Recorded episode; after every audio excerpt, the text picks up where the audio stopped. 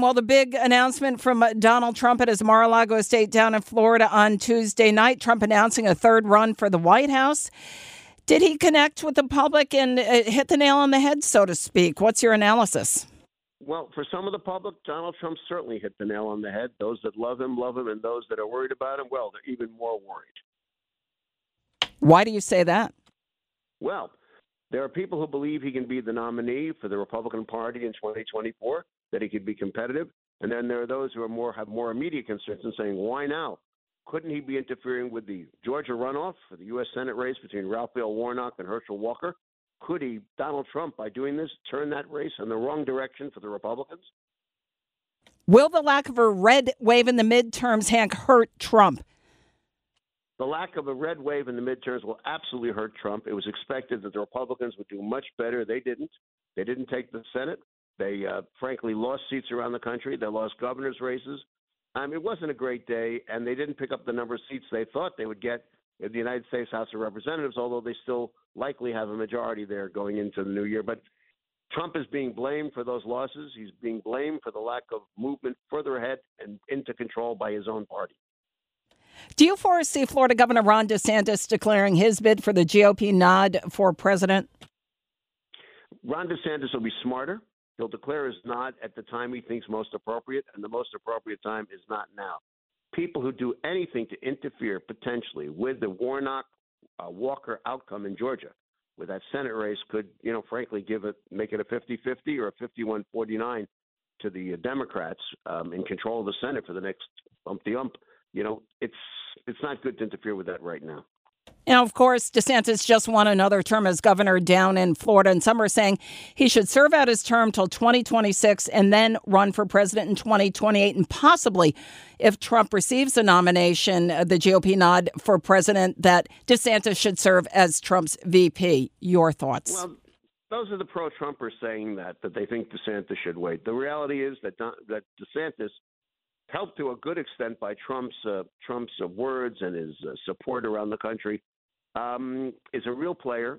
He turned the state of Florida from winning to red, winning under his term, picking up uh, during his election Democrat uh, congressional seats, sweeping the entire statewide ticket.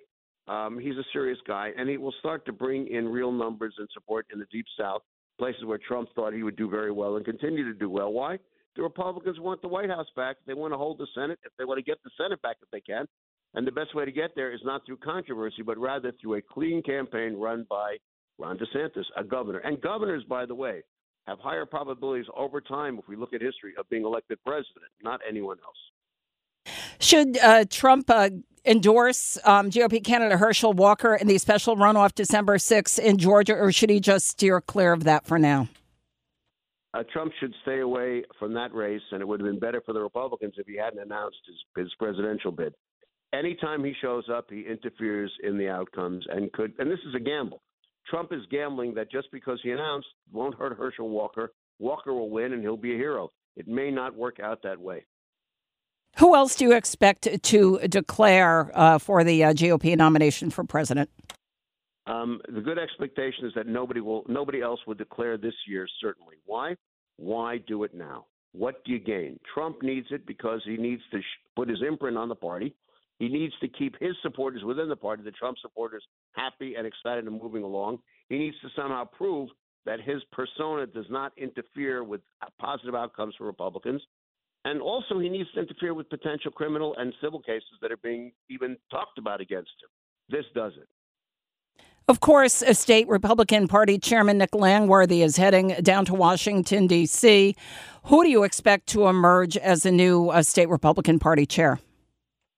Hard to say. I mean, they they you know someone who actually has the capacity to raise money, to to organize, and to not be a showboat but get the job done. Someone like Chele Farley, who's uh, been the finance chair for the state Republican Party, who's respected and well liked from from uh, you know from Staten Island up to Ogdensburg, north south to north would be somebody who'd fit that role. An insider, capacity to raise money, and trusted.